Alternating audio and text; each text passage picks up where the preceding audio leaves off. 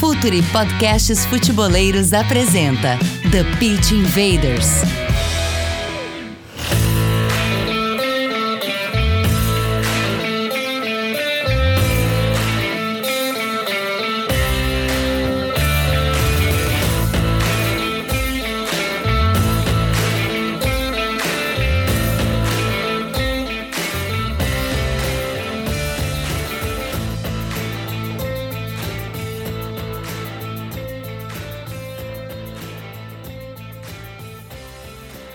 Futeboleiros! Olá, futeboleiras! Futuri Podcasts apresenta The Pitch Invaders, episódio 291. Sempre falar, falando de maneira profunda e séria sobre o jogo. Estamos aqui para rededofutebol.com.br, a plataforma para clubes e agentes que usam inteligência de mercado na busca por atletas do Brasil. Dados de término de contrato, prospecção, informação sobre janelas de transferências e absolutamente tudo que você precisa para chegar antes nos talentos brasileiros, rededofutebol.com.br. Os grandes clubes do Brasil já estão lá, não deixe seu clube ficar para trás. Não tem como trabalhar no mercado de transferências de atletas masculinos ou femininos no Brasil sem o rededofutebol.com.br. Acrescento ainda que é a única plataforma do mundo com dados completos sobre os atletas da base do Brasil. Também nosso patrocinador master, o AnxosBet, a maior casa de apostas do mundo. Meu nome vocês já sabem, Eduardo Dias. Estamos no ar em mais uma invasão futeboleira. Invaders, com muita honra, o Futre é parceiro e apoiador oficial da Confute Sul-Americana 2023. O evento acontece de 12 a 14 de julho no Rio de Janeiro, no Hotel Hilton Barra, e busca promover um ambiente de geração de negócios, networking e exposição de conteúdos que colaborem para o desenvolvimento da indústria do futebol da América do Sul. Em 2023, o evento contará com mais de 65 estandes de empresas na feira de negócio, cinco salas de reunião exclusivas, salas de reunião compartilhadas, lounge VIP, oito estações startup e Nova Hub Confute, dois palcos com conteúdo simultâneo, com conteúdo simultâneo ao longo dos dias e muito mais. Para saber mais, confutesudamericana.com.br .com, confutsudamericana.com, afinal de contas, é um evento de toda a América do Sul e não só brasileiro, por isso não temos o BR aqui, confutsudamericana.com. E o convidado de hoje é Rafael Soares, gerente de marketing do Santos, que também estará na Compute. Bem-vindo ao Futuro e bem-vindo ao TPI, Rafael. É, obrigado, Eduardo. Bom dia, boa tarde, boa noite para quem vai nos assistir no seu horário que você nosso, nossa audiência vai estar acompanhando. Vamos bater um papo um pouquinho sobre futebol, sobre marketing esportivo, sobre Santos Futebol Clube. E estamos aí para trocar uma ideia, que é sempre um prazer estar trazendo para os curiosos, interessados no, no universo do futebol, é, as temáticas dia a dia de um clube de futebol como o Santos. E o mais incrível também é que, Rafa, que numa pesquisa que a gente está fazendo com todos os ouvintes, 30% dos nossos ouvintes trabalham ou querem trabalhar no futebol. Então, invaders, vamos invadir o marketing no futebol.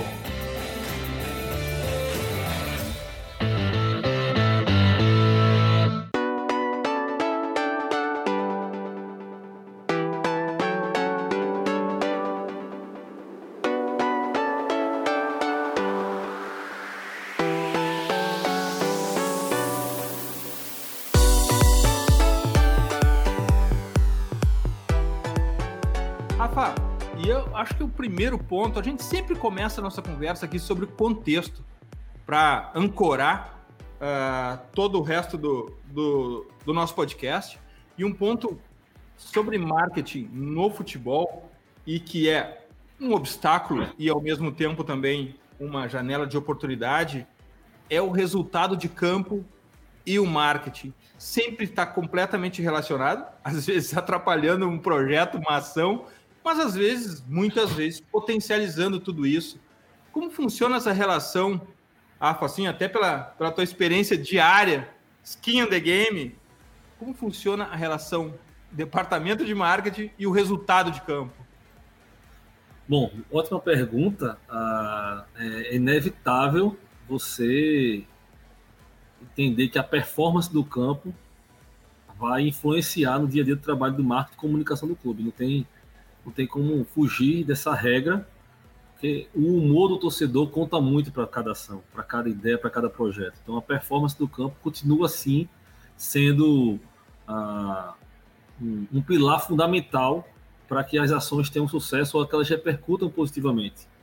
Mas cabe a nós, né, profissionais de marketing, tentar é, tornar cada vez mais o, o, o futebol um espaço de entretenimento e não apenas de competição, para que você consiga caminhar e sobreviver com as ações que o clube não pode parar, o departamento de marketing não pode parar, mas é, ter estratégia para saber. Então, por exemplo, a gente vem num momento ruim aqui no Santos de performance. Hoje não, que a gente ganhou os últimos dois jogos, vencemos o Bahia na Copa do, Brasil, é, Brasileiro e vencemos o Vasco também, demos um bom salto na tabela. Ah, vai ter agora o jogo do Bahia pela Copa do Brasil. Então, é, é, isso é a nossa janela de paz que dura uma semana. Futebol, tudo muda uma semana para o bom e para o ruim. Então, a, a gente vem de um momento de performance não tão bom, exceto essa última semana, e a gente não pode deixar que a performance sufoque. Então, o Neymar veio ver um jogo aqui na Vila Belmiro, o jogo de Sul-Americana, e a gente aproveitou, por exemplo, o momento do Neymar para crescer em redes sociais, bater todos os recordes do TikTok, bateu todos os recordes de, de engajamento no, no, Instagram, etc. Então, tem que ter estratégia, tem que ter feeling, tem que ter um time para poder que a performance não seja. É, que ela não trave o departamento, embora seja a performance normal, seja assim um dificultador. Rafa, outro ponto importante que, eu, olhando de fora, parece ter evoluído muito é o fato do vestiário ser muito fechado. Então, ser uma, praticamente uma caixa preta, ninguém entra, ninguém sabe, mas, de alguma maneira, o marketing também invadiu o vestiário. Não só nos bastidores, mas durante o treinamento, durante as viagens, algo que algum tempo atrás era tratado como um lugar sagrado, sagrado no sentido de, de ser inviolável, daquela, uhum. daquele relacionamento ali dentro jamais ser exposto, e a gente começa a ver até séries Netflix expondo, a Ornoffin, uh, outras, uh, Sunderland, expondo isso, e também, de alguma maneira, os bastidores, uh, por enquanto, apenas nas vitórias, mas os bastidores também expondo esse, esse relacionamento super íntimo no futebol. Como é que funciona no Santos, ou pelo teu conhecimento no futebol em geral? Porque eu acho que a gente tem que ampliar isso para toda a indústria, não deixar apenas no Santos para deixar a conversa mais proveitosa para todos. Mas como é que o marketing invadiu o vestiário, Rafa? Ah, a gente aqui no Santos é, já encontrou um terreno muito fértil, onde essa, essa, essa, semente já foi plantada lá atrás, naqueles meninos da vila, é, do Neymar e o Ganso, onde as dancinhas, as brincadeiras era meio que um produto do clube e isso o clube conseguiu preservar.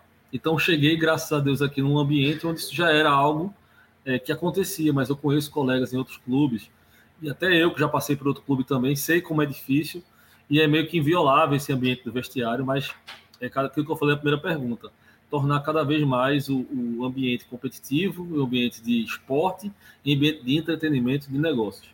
Então, o, o elenco tem que estar muito consciente disso. Então, cabe sim ao profissional quando for fazer o media training, quando for fazer toda a exposição nas contratações, na, no começo das, das, das pré-temporadas, onde é feito é, aquela exposição do departamento de marketing e comunicação para os atletas, também colocar a importância dele entender que aquilo é um produto comercial. Aquilo é um produto comercial que é vendido, aquilo ali gera receita, aquilo gera engajamento, aquilo gera valor de marca. Então, é, é sim um tabu ainda, ok, em alguns lugares mais, mas eu acho que tem acontecido esse movimento que já acontece muito forte na NBA, de, de, desse, dessa, dessa indústria do entretenimento, está cada vez mais dominante em relação à indústria do próprio esporte em si. Elas precisam conviver, é, não deixa de ser um esporte de alta performance, tem que treinar, tem que estar concentrado, tem que. Mas cada vez mais começa a virar business, começa a virar entretenimento. Não que ninguém vai fazer, não que o atleta vai fazer corpo mole, não que ele não queira performar, que ele não queira títulos, mas é cada vez mais é, trabalhado é, para que o atleta entenda que ele faz parte de um negócio maior do que só as quatro linhas, que é quando o juiz apita e termina o jogo. Tem toda uma estrutura por trás para gerar negócio que eu acho que está cada vez mais compreendido pelos atletas e pelos treinadores. Rafa. Mas varia, né? De treinador para treinador. Tem treinador que chega aqui, acha super aberto, tranquilo. Chega o São Paulo aqui, manda fechar tudo, não topa nada. Então, assim, cada treinador tem uma metodologia de trabalho, e mas é, é trabalho de convencimento com todos eles. Rafa, junto com essa invasão do marketing ao vestiário, o marketing também já invadiu o contrato dos jogadores? Já tem uma previsão contratual dessa exposição, desse relacionamento? da, poten da potencialização dessa relação do clube e do jogador? Sim. Ah, não sei outros lugares, falando pelo Santos, né, a gente revisou todas as renovações a partir de 2021 para cá, para a gente poder incluir no contrato a cláusula de, de, permitir fazer NFT dos atletas. Então, isso foi um pleito nosso. A gente chegou com o jurídico do clube, aprovou com a presidência e a gente conseguiu os jogadores que ou que chegaram depois de 2021 ou que renovaram o contrato é, após 2021, a gente incluir autorização para isso. Então, cada vez mais os contratos dos atletas é, passam a ser necessários ter um olhar do marketing. Não adianta mais ter o um olhar da, da, ruptura de contrato, da compra para outro clube, da transferência internacional. Isso é praxe, mas tem que ter um olhar para pensar se vai fazer algo de figurinhas ou não se vai fazer miniatura do atleta sim ou não, se vai fazer NFT do atleta, se você pode negociar aquele direito do atleta para um jogo de um, um game. Então, é, é, tudo isso está tá cada vez mais é, ficando próximo do departamento de marketing pra, nas contratações, não para escolher o atleta, mas uma vez contratado, poder olhar o contrato e pensar em, em, em cláusulas que, é, importantes que estejam lá contempladas. Um outro, uma outra mudança na indústria, Rafa, foi a questão do, atleta ser um canal de mídia também. Ele tem seus milhares de seguidores, ele gera conteúdo e acaba que isso faz com que tenha uma outra relação com o marketing do clube, que não é a relação, perdão, com o clube, que não é aquela relação esportiva apenas. E isso pode ser com que, que o clube tenha ganho um concorrente também, né? Ele Exato. pode ser um concorrente ou um parceiro nessa geração. Como é que vocês estão lidando com The Players Are New Players? É, exatamente. Normalmente tem sido um concorrente. A, a, os atletas acabam negociando, por exemplo. Agora vamos aguardar que estão numa erupção sobre apostas. Mas os jogadores acabam negociando uma casa de aposta diferente que o clube tem como Aster. E nós temos ingerência alguma sobre isso, porque o que ele faz quando larga do seu trabalho, quando não está usando o uniforme do clube, quando não está nas dependências do clube, é, é, é o direito individual do atleta.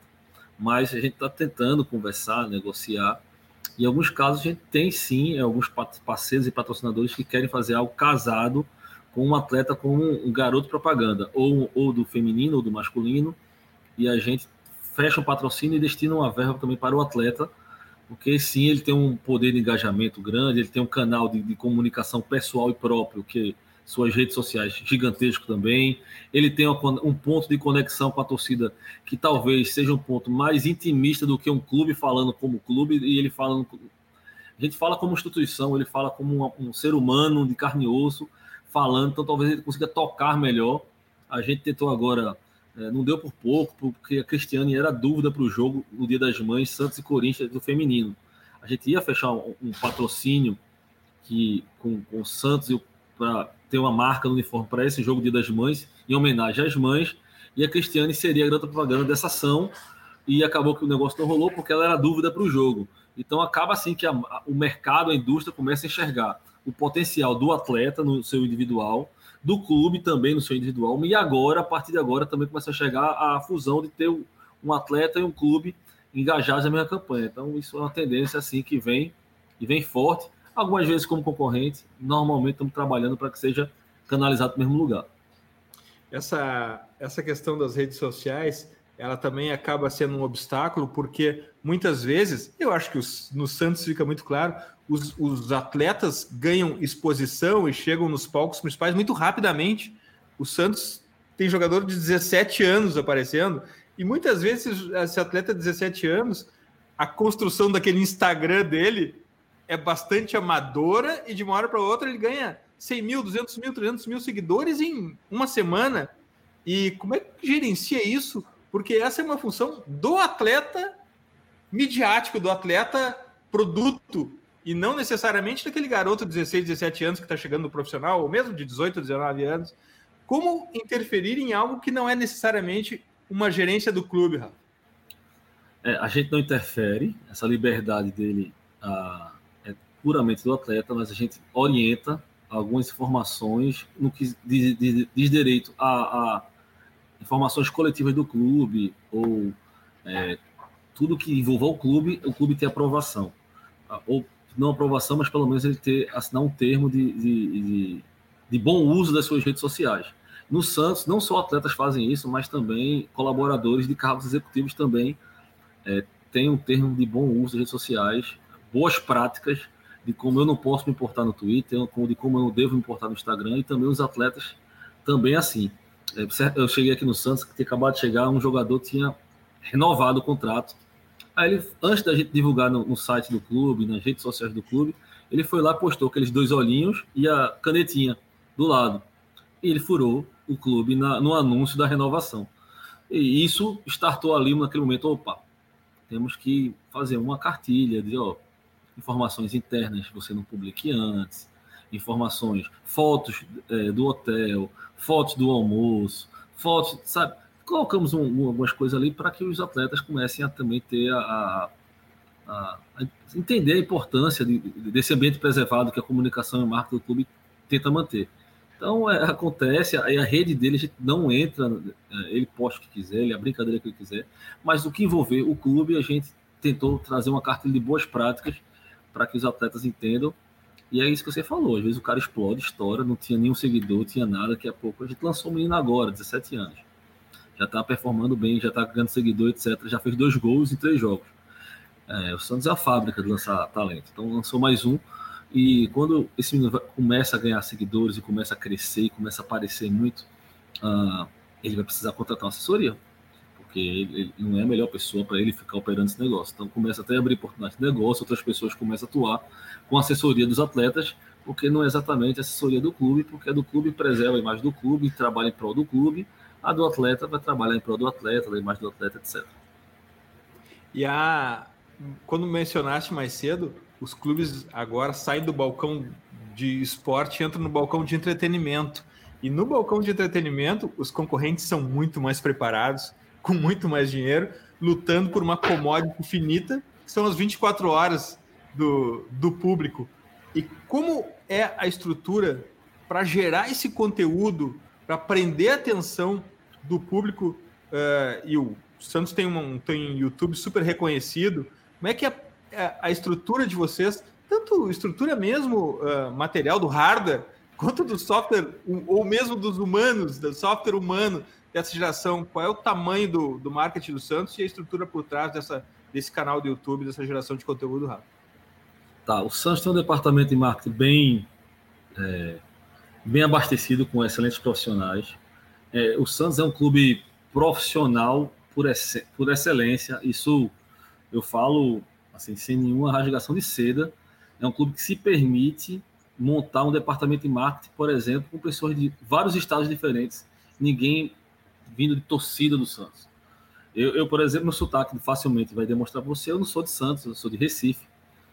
É, sou do Recife, eu estou começando a pegar a mania de os paulistas chamar de Recife. Recife é do. Recife e Rio é do, o resto é de, as capitais. Mas, bom, eu sou do Recife e a gente é, vem para o Santos através de um processo de Red Hunter. Eu chego no clube sem conhecimento nenhum de saber quem é uma pessoa da, da parte administrativa, presidencial e política do clube. Então é um clube que se permite dar esse passo uh, e, monta, e, e, monta, uma estrutura. Então a gente hoje contratou quem cuida do sócio torcedor da gente, é um cara, um colaborador que estava no Atlético Mineiro, mas já foi do Vitória de Salvador. É, quem toca hoje nosso comercial, um cara que já foi São Paulo, já foi Corinthians, hoje está no Santos. Então, assim, é um clube que se permite ser profissional e a gente tem um material humano muito bom. Uh, contando com todos o, todas as áreas do marketing, nós temos 45 colaboradores que, que, contando inclusive com a parte do sócio rei, que tem ali seis ou sete ou oito pessoas. Mas é, to, toda, toda a estrutura da 45 pessoas é uma estrutura robusta de, de trabalho. A gente tem uma equipe de TV com seis colaboradores para fazer filmagem, edição, etc. Além dos seis, nós contratamos uma produtora para fazer os ao vivos, que nós fazemos transmissão do jogo do Sub-15, 17, do 20, do Sereinhas, que é o, a base da, do feminino, o Sereias da Vila, que é o profissional do feminino, e também do profissional masculino sem imagem. No caso, ele faz só aquela estrutura de narração. Nós temos contratados pra, por jogo, com contrato de é, freelance, assim, de RPA, narrador, comentarista, jornalista de campo. Então, assim, se contar todo o ecossistema, dá 100 pessoas fácil. Mas para a gente no dia a dia tocando são 45 pessoas, uma equipe grande de redes sociais, uma equipe grande de TV, uma equipe boa de comercial, licenciamento e produto, uma boa equipe também, a parte de, é, de produto, loja oficial, e-commerce. Então, Santos tem um, um, bom departamento estruturado, bem desenhado, o que permite que a gente faça um bom trabalho, sabe? Eu acho que é, é importante que os dirigentes tenham em mente que quanto mais investimento há na área de marketing, comercial, comunicação, novos negócios, inovação, são, é, que é tudo uma área só, na verdade, são muda os nomes de lugar para lugar, mas é importante que ele tenha em mente que quanto mais investimento tiver, mais retorno dará. Não pode ser uma área que é onde haja economia. Que economizar, corta no motorista, corta no segurança, com todo respeito, corta na cozinheira, corta no jogador. Ao invés de ter três laterais, vai ter dois. Ao invés de ter sete zagueiros, vai ter cinco. E, e, mas nessa área que geração do negócio não dá para cortar, porque é uma área que gera resultado direto, na veia. Assim. Então, ainda bem que o Santos tem essa consciência e nós temos uma área bem abastecida com excelentes profissionais aqui, que permite que ele entregue excelentes resultados, comercial, redes, TV, é, produto, licenciamento e etc. Assim por diante. E o, e o Santos tem, tem um ativo de marketing, não só o seu clube, Pelé, né? Pelé que a gente pode até brincar agora com o Pelé como um adjetivo. Uh, o Pelé também foi o Pelé do marketing, né? O próprio Sim. Pelé foi o Pelé do marketing. Incrível a história dele com, com marcas, com marketing. Uh, foi um inovador nessa área e acaba que é indivisível em relação ao Santos, a marca do Pelé. Como é que vocês olham essa marca e como é que vocês tratam a marca Pelé uh, em paralelo à marca Santos, Rafa? Nós temos um, um, excelente relacionamento com a gestão da marca Pelé, que não é detenção do Santos. Nós temos total autorização para fazer tudo o que for do Pelé no campo das homenagens. Então, lá vai fazer uma, uma pirotecnia num jogo aqui em homenagem ao Pelé, com fogos, com bandeiras, com não sei o que. Ok, pode. Colocar Pelé no dicionário, que foi uma campanha com o Santos com o Sport TV. Podemos fazer uma constelação Pelé, dar nome de Pelé, uma constelação de, estrelas no céu. Podemos. Fazer pet do Pelé, podemos. Fazer uma camisa para vender na loja do Pelé, não podemos. Nós não temos autorização comercial sobre a marca Pelé, mas nós temos uma relação de praticamente uma simbiose com a marca Pelé. E nós temos uma excelente relação com as pessoas que fazem a gestão da marca Pelé. São os americanos, o Joey Fraga, que é um cara conhecido no mercado de futebol, é o detetor, é o gestor do negócio. A gente se relaciona bem com ele e tudo aquilo que gente se propõe a fazer, que é homenagem, não há limite, não há freio, mas tudo que for comercial tem que ser negociado e conversado. Mas a gente tem muito carinho. O Santos, tudo que você olha vai respirar Pelé. O CT chama CT Rei Pelé. O nome do sócio é Sócio Rei. É, a camisa agora a gente imortalizou, a coroa está acima das duas estrelas dos dois títulos mundiais do Santos na camisa. Então a gente não tem como separar Santos de Pelé. Todo canto que o Santos vai estar falando de Pelé. Então e a gente tem muito orgulho disso, a gente tem muito orgulho de, de carregar Pelé. A gente, a gente sabe que esse legado é nosso também. É o legado do futebol, ok. É um legado dos brasileiros, muito legal que seja, que todo mundo compartilhe. É um legado do futebol brasileiro, dos clubes do Brasil, dos outros nossos rivais e concorrentes. Que bom que todo mundo se empenha, mas a gente não vai soltar nunca ele. Esse, esse legado é 100% do Santos. Se for, então a gente não vai. A gente vai fazer questão e toda hora se afirmar como clube de Pelé. A gente diz que é o, é o Santos de Pelé e é o Pelé de Santos. Então a gente vai sim levantar essa bandeira e a relação é muito boa. Fizemos várias coisas é, em vida, ainda bem que em vida, muita coisa feita em vida. Após sua morte, continuamos fazendo muitas coisas. O velório foi na vila e uma série de homenagens feitas após o velório que não acabaram. Fizemos algumas importantes, o dicionário, a constelação, o próprio velório, etc. A estrela no, a, a, a, coroa no escudo, a gente lançou em 2021, já com a gente aqui, o minuto 10, que todo jogo na Vila, no minuto 10, a torcida canta o mil gols, mil gols, mil gols. Então, é, estava em vida também. Então são ações que nós vamos fazer, não vai ter fim. Enquanto houver criatividade e enquanto houver é, for, é, ideias para poder lançar as coisas, nós vamos estar lançando as coisas pra, em homenagem a Pelé, porque toda homenagem para ele ainda é pouca, porque se está eu e você aqui hoje, Eduardo, batendo esse papo, é porque o Pelé fez esse esporte ser popular. Se não seria um handball da vida, se não seria um. Esse esporte só é para a gente o que é para a gente, porque o Pelé foi lá e fez aquilo que fez 58, 62, 70, e a gente tem é, é, esse legado que ele deixou para toda a indústria, é ele que é o, o puxador inicial. Então, toda a gratidão Santos terá sempre. Ah, não tenho dúvida disso. Rafa, um ponto é, muito comum em documentários, é, filmes, é, ou mesmo na geração de conteúdo, principalmente de outros esportes e também de fora do país, mas não é muito comum no Brasil, é a jornada do herói. É a derrota, a dor da derrota, a dificuldade, o herói passar por cima disso e chegar na vitória com todo esse percurso, toda essa jornada. Uh, no Brasil, a gente não explora ainda a derrota, porque se um público de entretenimento, que é onde a gente está agora, uh, vai no cinema para chorar, vai no cinema para sentir medo de um filme de terror, uh, na relação com o futebol, ela é muito vinculada à vitória. É a vitória e pronto. O que poderia gerar, e imagino que vocês devam ter cenas que são muito impactantes e sinceras, de derrotas, da preocupação do treinador numa derrota, do sentimento dos jogadores cabisbaixos ou raivosos, indignados no, no vestiário, que poderia, inclusive, humanizar e até aproximar os jogadores, porque no padrão, na, na, no, na relação é, que se tem normalmente do torcedor com os jogadores, a ideia é de que são os jogadores são indiferentes numa derrota quando na verdade um vestiário exala humanidade, indignação, dor. Falta derrota e sofrimento na geração de conteúdo sobre o futebol, Rafa? Acho que sim, que tem espaço para isso. Uh, acho que alguém deveria já estar tá produzindo algum conteúdo sobre aquele 7 a 1 Eu acho que caberia um conteúdo riquíssimo para os amantes do futebol Aquilo muda um pouco a forma que a seleção brasileira é enxergada antes e depois. Acho que o Santos tem vitórias e derrotas e, e isso pode gerar sim conteúdo porque gera aproximação. As pessoas se aproximam do clube, é, entendem, interpretam melhor o que aconteceu. A gente tem um problema muito sério no Brasil da frustração da derrota, é, que as pessoas existe uma frase, é, não sei de quem, não quero anunciar de quem é para não errar, que fala que brasileiro não gosta de futebol, ele gosta de ganhar. Ah, e, e às vezes é verdade, é, poucas pessoas vão para um jogo para assistir a um jogo de futebol apenas. Vai para o jogo para assistir a performance.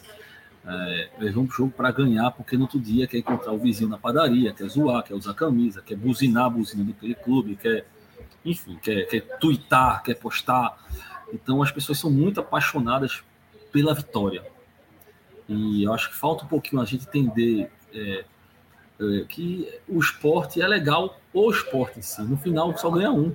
O brasileiro começou aí, ó, seis rodadas e, e a gente só vai ter um campeão de 20 times. E 19 não são fracassados. Alguém deu entrevista esses dias na NBA que o repórter perguntou: ah, mais um fracasso? Ele, Pô, que fracasso, cara. Tô jogando na NBA eu sempre sonhei jogar na NBA, minha vida foi essa. Michael Jordan jogou é, 15, é, 15 campeonatos da NBA, ganhou seis. Então ele, Michael Jordan foi fracassado nove vezes e o Michael Jordan foi só, só teve sucesso em seis vezes. Então a, a, a gente começa. É importante entender assim que, que a jornada do esporte também é, é uma constituição do torcedor que consome. Ah, acho que é uma temática mais social, sabe? Assim, talvez seja assim, o quanto de expectativa é, da minha felicidade está nisso, da, é, o quanto a pessoa coloca, deposita naquilo ali a toda a sua energia para se, se sentir um vitorioso na vida e aquilo não acontece é uma frustração absurda e, e, é fora todo mundo, incompetente, que vergonha. E todo mundo quer ganhar. todo mundo entendendo. Então, acho que assim, cabe uma mudança cultural geral, assim, entender. Eu, eu não quero ser um americanizado que fica lá falando só de NBA, mas você consegue ver bem um, com cabo jogo NBA, os dois técnicos vão para um evento pós-jogo, pós como acontece no UFC também, como acontece na Fórmula 1 também. Então, e hoje um técnico às vezes se nega da coletiva de imprensa quando perde o jogo porque está chateado, porque ou vai falar da arbitragem apenas. Então, eu acho que para cada vez mais isso virar entretenimento, virar business, muda é, é uma mudança cultural, sabe, de todo mundo, de quem faz a indústria, de quem joga, para a gente começar a fazer que as pessoas que assistem e consomem também entrem nesse espírito de consumir esporte, de consumir entretenimento e não apenas de vou para uma guerra para ser campeão ou para não ser campeão. Então, mas sim, cara, eu acho que desse preâmbulo todo cabe muito conteúdo falar vitória e derrota. Tem os hinos dos clubes falam muito, às vezes até de derrota, sabe? É, fala de, é, do Santos fala de vencido ou vencedor com técnica ou disciplina. Então, assim, é, às vezes você é saber ser vencido, mas você se orgulhar de, ter, de, de disputar, de confrontar, de estar tá lá.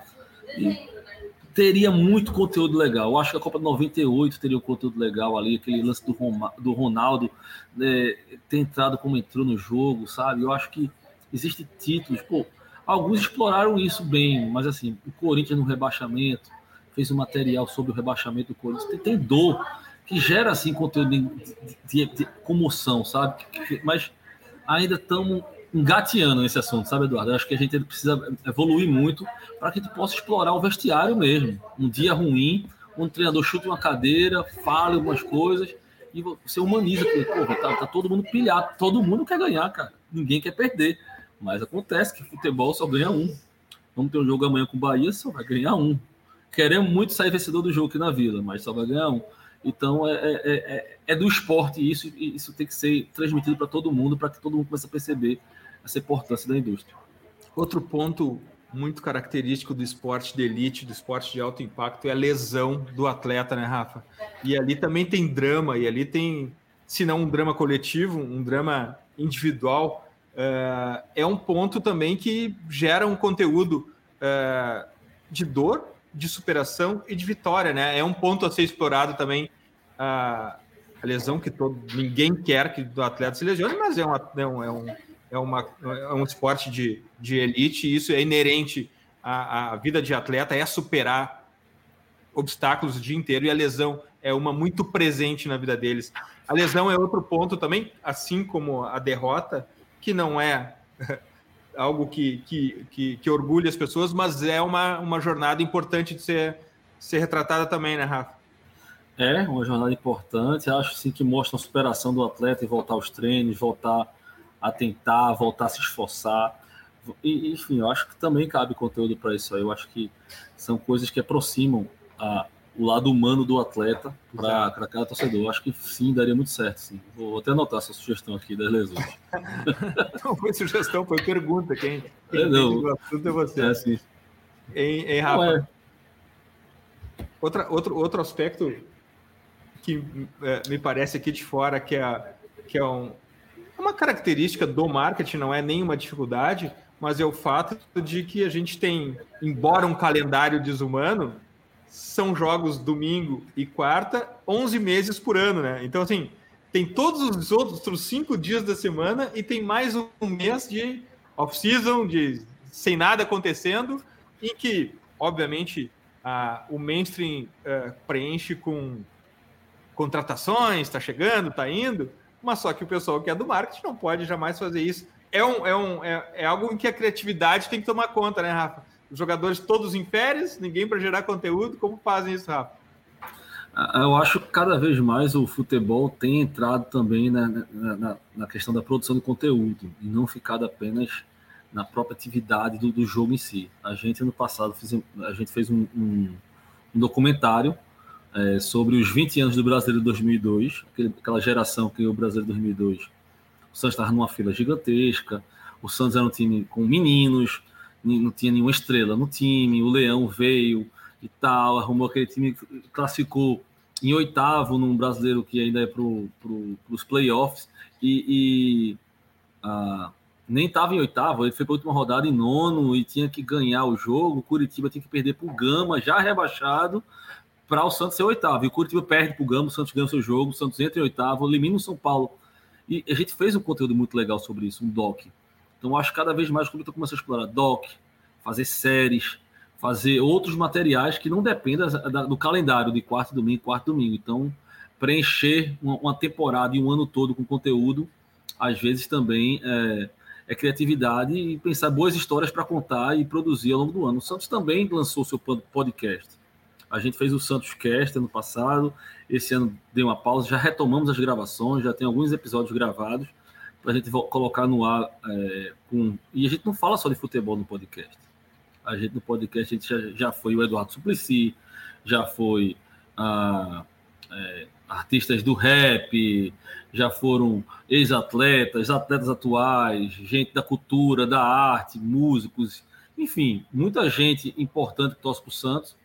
Esse ano a gente está em contato para gravar com o Kleber Machado, com o Chico, Chico Sá já gravou, daqui a pouco está no ar, vamos estar tá gravando, é, vamos colocar no ar é, o, a, o Jorge Igor, o estamos tentando Faustão, estamos tentando Milton Neves, estamos tentando, enfim, então, assim, é, produzir conteúdo para ter um calendário de, de, de, entretenimento e que prenda o torcedor no, nos, nos, momentos que, que não há futebol ou que o futebol acontece, mas não agrada.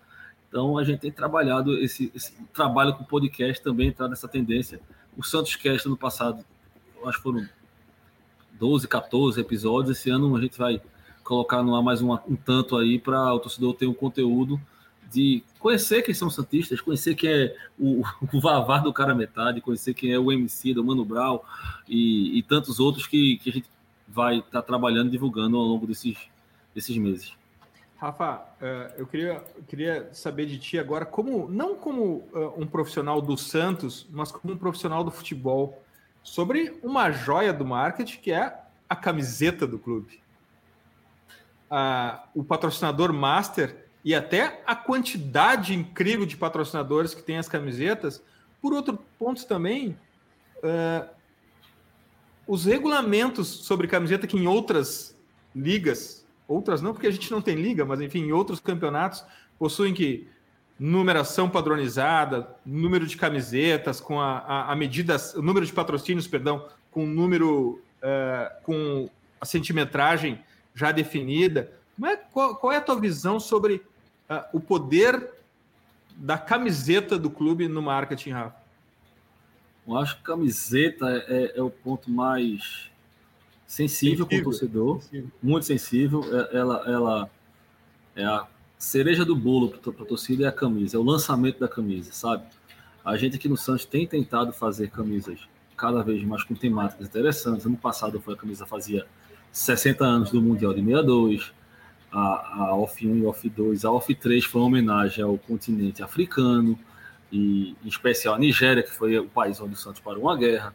Esse ano, as nossas camisas foi homenagem ao ano máximo do Santos, que foi 63, onde o Santos foi campeão de quatro competições, foi a quádruplo coroa, o Santos tem uma camisa com quatro estrelas, etc. Então, a gente é, é um momento de contar um storytelling para o torcedor é, se conectar com a camisa, não ser apenas uma camisa bonita esteticamente, mas tem uma história por trás. E então, assim, é, é a área, eu acho que seja o, o ápice do departamento, é o lançamento Para o torcedor é. O presidente é o patrocinador master, ele quer saber a finança, mas para a torcida quer saber assim, pô, essa camisa é muito bacana, me apaixonei por ela.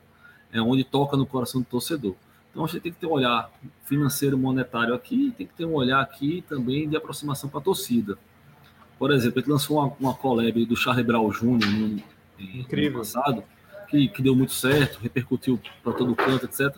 E mexeu muito com o torcedor, porque existe um orgulho muito grande de ser santista da cidade também, santista, torcedor do clube, que, e o Charlie Brown Jr. abraçava com muita força a, a, identidade com a cidade, com o clube, e, e, tem uma parada que é o DDD da cidade, que é 013, e, e não é o 011 São Paulo, que todo a camisa tem 013, o cara tatua 013, então isso foi muito forte também. Então, camisa sempre é um ponto muito sensível de aproximação com o torcedor.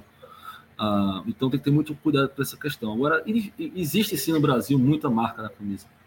Existe muito patrocínio na camisa, existe, não existe uma regulamentação no Brasil para onde pode pôr patrocínios. Você pode estampar a camisa com mil marcas e, e, isso, evidentemente, não é o melhor dos mundos. A gente espera que, que os clubes se, organizem financeiramente para que a camisa fique o mais limpa possível, com uma duas marcas no máximo. E acho também que a, a, a, a liga vai proporcionar alguns debates que hoje não acontecem, porque hoje cada um pensa em você mesmo. Hoje cada clube pensa o que é, que é melhor para mim, o que é, que é melhor para meu meu bolso, para o meu torcedor. Um, uma movimentação em bloco de uma liga que possa padronizar números, por exemplo, que possa padronizar, é, enfim, é, no, se vai ter nome do atleta ou não na camisa, se a numeração será fixa ou será de 1 a 23. Então, as ligas ajudam esses movimentos a acontecerem e espero que a nossa saia o quanto antes para que os clubes possam ter um, uma matriz de olhar para o mercado em bloco, sempre em bloco. Então, mas sim, a camisa é, é, é, é a joia da, da coroa, sabe? Rafa, uh, os clubes de futebol no Brasil e um gigante como o Santos tem uma torcida absolutamente diversa, de todas as idades, uh, raça, credo, status social, enfim, extrato social, qualquer é, qualquer coisa que a gente colocar aqui como filtro é gigante. Como uh, o Santos se relaciona com esse público gigante e os seus patrocinadores? Uh, como funcionam a, a extração de dados, apesar da LGPD, de toda essa torcida? E como se comunicar, Rafa, com um, um público tão diverso? Aí a pergunta de um milhão de dólares. É, é, é difícil, não, a resposta é de um milhão de dólares. A pergunta é facinha. É, a, ter a resposta para essa pergunta é que é um milhão de dólares. E, então, a gente tem espalhados aí dados em vários lugares, em várias plataformas, e entender é, aí que é um segredo, né? Descobrir perfil, consumo, vontade, poder econômico. Quem frequenta o museu do clube e não tem camisa. Quem é sócio e não vai a jogo quem vai a jogo, se fosse sócio, estaria economizando, mas só vai a jogo, mas não paga o sócio. Quem, enfim, então é, é, é, aí é um trabalho de, de data lake que o Santos precisa montar sua Big Data quanto antes, estruturar, entender sua torcida, seu consumo. É um trabalho longo, difícil. Tem algumas empresas no mercado já oferecem serviço. A gente vem conversando com um com o outro, mas ainda é algo que a gente não, não mergulhou de cabeça para estruturar todo o nosso perfil de torcedor, de comportamento, de consumo, etc. E, mas a gente tem sim boas ideias de conectar com o torcedor de todas as agendas. A gente lançou uma camisa de quebrada, e a gente fez uma camisa de quebrada mesmo, com essa pegada, como também faz uma camisa muito mais cara para outro público. A gente tem no, no jogo um ingresso de 6 mil reais que é o Boteco Santista, um camarote para oito pessoas, e o cara tem open bar, inclusive música ao vivo, espaço kids, mesa de sinuca, barbearia, e tem ingresso também mais barato para outro público, então é, acaba a gente tendo que ser plural para olhar para todo mundo, mas a gente precisa também ter esse olhar individual e não só do coletivo, é saber a, o comportamento de cada torcedor, de cada pessoa, para a gente conseguir melhorar nossos números, nossos índices, nossas vendas, converter melhor, mas estamos iniciando essa jornada ainda. E em breve vamos ter isso mais pronto na mão. Rafa, não posso terminar essa conversa sem falar sobre o dia do jogo. Afinal de contas, o jogo é atividade fim. E aí tu precisa ter conforto, estacionamento, é, comida. Tem que ser agora, agora tem que ser tudo instagramável na volta, tem que ter o Wi-Fi, tem que ter internet para todo mundo. O desafio do Match Day, Rafa. É o dia da correria, é o dia que todo mundo se mata aqui para fazer acontecer, desde receber patrocinadores nos camarotes, a fazer as ações com os sócios. A gente tem umas quatro, cinco ações com sócios por jogo diferentes, mediante resgate de pontos do programa de sócio. Então a gente tem match rei, que os torcedores fazem visita no, no, no, no vestiário do, do, elenco, no museu, no gramado, etc. Nós temos o camarote sócio rei, a gente tem ônibus que leva os torcedores de São Paulo para Santos, também mediante resgate social gratuito. Então, a gente faz ação de chute a gol no intervalo, a gente tem ação com crianças para entrar com os atletas. Então, é, é o grande dia, é um dia de muito trabalho, de muita correria, para que tudo aconteça bem feito, tem muita reunião. Cada jogo é um evento. Para cada evento tem reunião com polícia, com bombeiro, com ambulância, com torcida organizada, com todas as áreas envolvidas para que o negócio aconteça bem feito. E é sempre assim, e será sempre assim, porque são um, um, ou dois por semana, a gente para tudo para cuidar do jogo e faz parte da nossa dinâmica. Preocupar se o cachorro quente, se o cachorro quente é bom, se a ambulância está no gramado, se tem a rota do ônibus para chegar, a polícia está trazendo na escolta, se o, o camarote do sócio rei está todo mundo lá dentro, se a carteirinha do sócio está batendo na catraca, se a câmera de segurança está funcionando para pegar tudo. Então, é um grande evento que é feito uma vez por semana no mínimo e a gente se esforça para fazer sempre melhor. A Vila tem um estádio muito antigo, é um estádio que nós estamos caminhando a passos largos, passos largos para é, fazer o nosso novo estádio, a nossa nova arena, e a gente tem que contornar também os limitadores da Vila Belmiro, e às vezes a gente joga como mandante, jogamos como mandante nos últimos tempos, no Canindé, fomos mandantes lá em Barueri, eventualmente a gente já foi mandante, não agora porque está em reforma, mas quando retomar o, o, estádio, que é o Pacaembu, enfim, então é, é, também ser flexível para saber fazer uma operação de jogo, tanto na Vila como no Pacaembu, quanto no Canindé, e, e é nosso business é esse, esse é o nosso negócio principal, que é fazer o evento acontecer para o nosso público, que é o jogo. Que, que bacana esse, esse grande apanhado que a gente fez aqui de vários assuntos para deixar uh, quem quer trabalhar no futebol, torcedores, enfim, todos os nossos invaders que escutam uh, o nosso podcast, um pouco por dentro dessa loucura que é um departamento de marketing, desse, desse departamento, que é o departamento central hoje em dia, né, Rafa? Hoje em dia não, não é mais um, um, um mero, uma, uma, uma, mera salinha lá no, no fundo, é um departamento central importante, desde que o futebol sai do balcão de esportes e entra no balcão de entretenimento. Hoje, hoje o marketing é tratado assim, e mais do que isso, a gente conversa lá na Confute, né, Rafa? Se encontra lá com o pessoal para debater sobre isso e da minha parte, aprender mais sobre essa área e da tua parte, seminar esse conteúdo lá, né, Rafa? Vou lá para aprender também, Edu. Eu estarei na Confute mais uma vez, vou estar falando para uma temática para a turma lá, mas vou também estar ouvindo e aprendendo dos meus colegas, de quem é da área. Sempre a gente vai trocar experiência, trocar figurinha. Então, estaremos na Confute. Ah, sobre o que você falou, existe um presidente de clube que ele fala que um departamento, um clube de futebol são duas áreas futebol e marketing. O resto existe para apoiar essas duas áreas. RH, jurídico, patrimônio, financeiro, contabilidade, tudo existe para apoiar futebol e marketing. São as duas áreas do clube de futebol.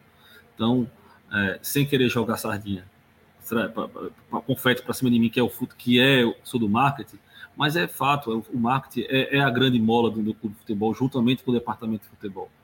Então, é isso. E para quem tá, quiser entrar na área, que for interessado, gostou do papo, cara, essa área hoje está é, tá em franco crescimento, está assim, em ebulição. Muita coisa acontecendo, muitos players iniciando, muita empresa de fora vindo para o Brasil para iniciar projetos. Então, a turma que está ouvindo a gente aqui bater um papo, tem interesse em marketing, interesse em futebol, o melhor momento é agora para você entrar nesse negócio. E é, não se preocupa não que você estudou, que você fez. Cara, tem um sonho, tem um objetivo, tem uma vontade, vai atrás, corre, que o mercado está sedento por bons profissionais, por gente com boas ideias, com boas vontades. Então, acho que esse é o nosso recado para esse papo hoje com a gente, da turma aqui, Edu. E o, um recado que a gente nunca se furta aqui no TPI são as nossas dicas futeboleiras. The Pitch Invaders apresenta Dicas Futeboleiras.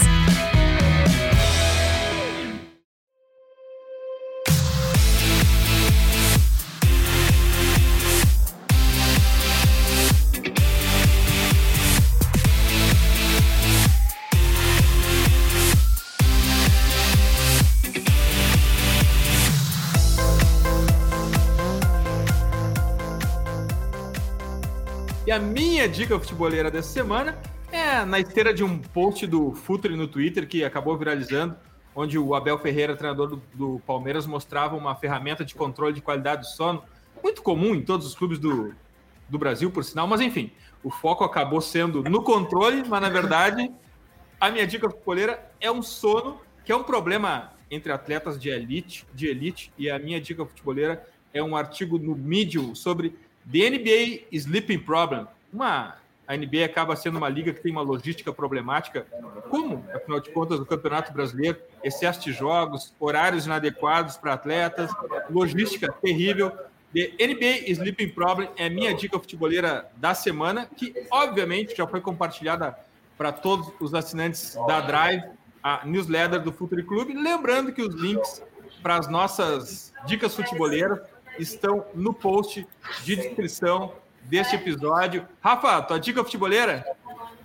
Bom, minha dica vai ser um livro. É, o nome do livro é Inovação é o Novo Marketing. Esse livro é do Bruno Maia. Ele é ex-vice-presidente de marketing do Vasco. Hoje ele está na indústria do futebol, produzindo streaming, produzindo conteúdo aí. E é um livro muito legal que para quem quer entrar na indústria, para quem tem curiosidade, faz um, um apanhado de da, de tudo que envolve inovação, que ele chama e cataloga como o novo marketing. Então é a minha dica de hoje para é um bom livro, um livro fácil de ler, a capa é verde, então é, é um livro bem legalzinho, você lê rapidamente e é muito gostoso. Ah, o Bruno é um craque, já passou por aqui também. É um livro incrível, livraço, grande dica futeboleira. Rafa, muito obrigado pela tua presença, muito obrigado pelo compartilhamento do conhecimento uh, conosco. E sorte no campo e no marketing ao Santos. Obrigado, Edu. Vamos, vamos buscar essas. A sorte vem junto de quem trabalha, então vamos seguir trabalhando muito para que a sorte venha para o nosso lado cada vez mais, tanto na área do marketing, mas também, principalmente dentro do campo, no futebol, para que a bola entre e os resultados aconteçam e fique tudo mais fácil para todo mundo. Demais! Futeboleiras, futeboleiras, nós somos o Futuri e temos um convite para vocês pense o jogo. Abraço e até a próxima invasão.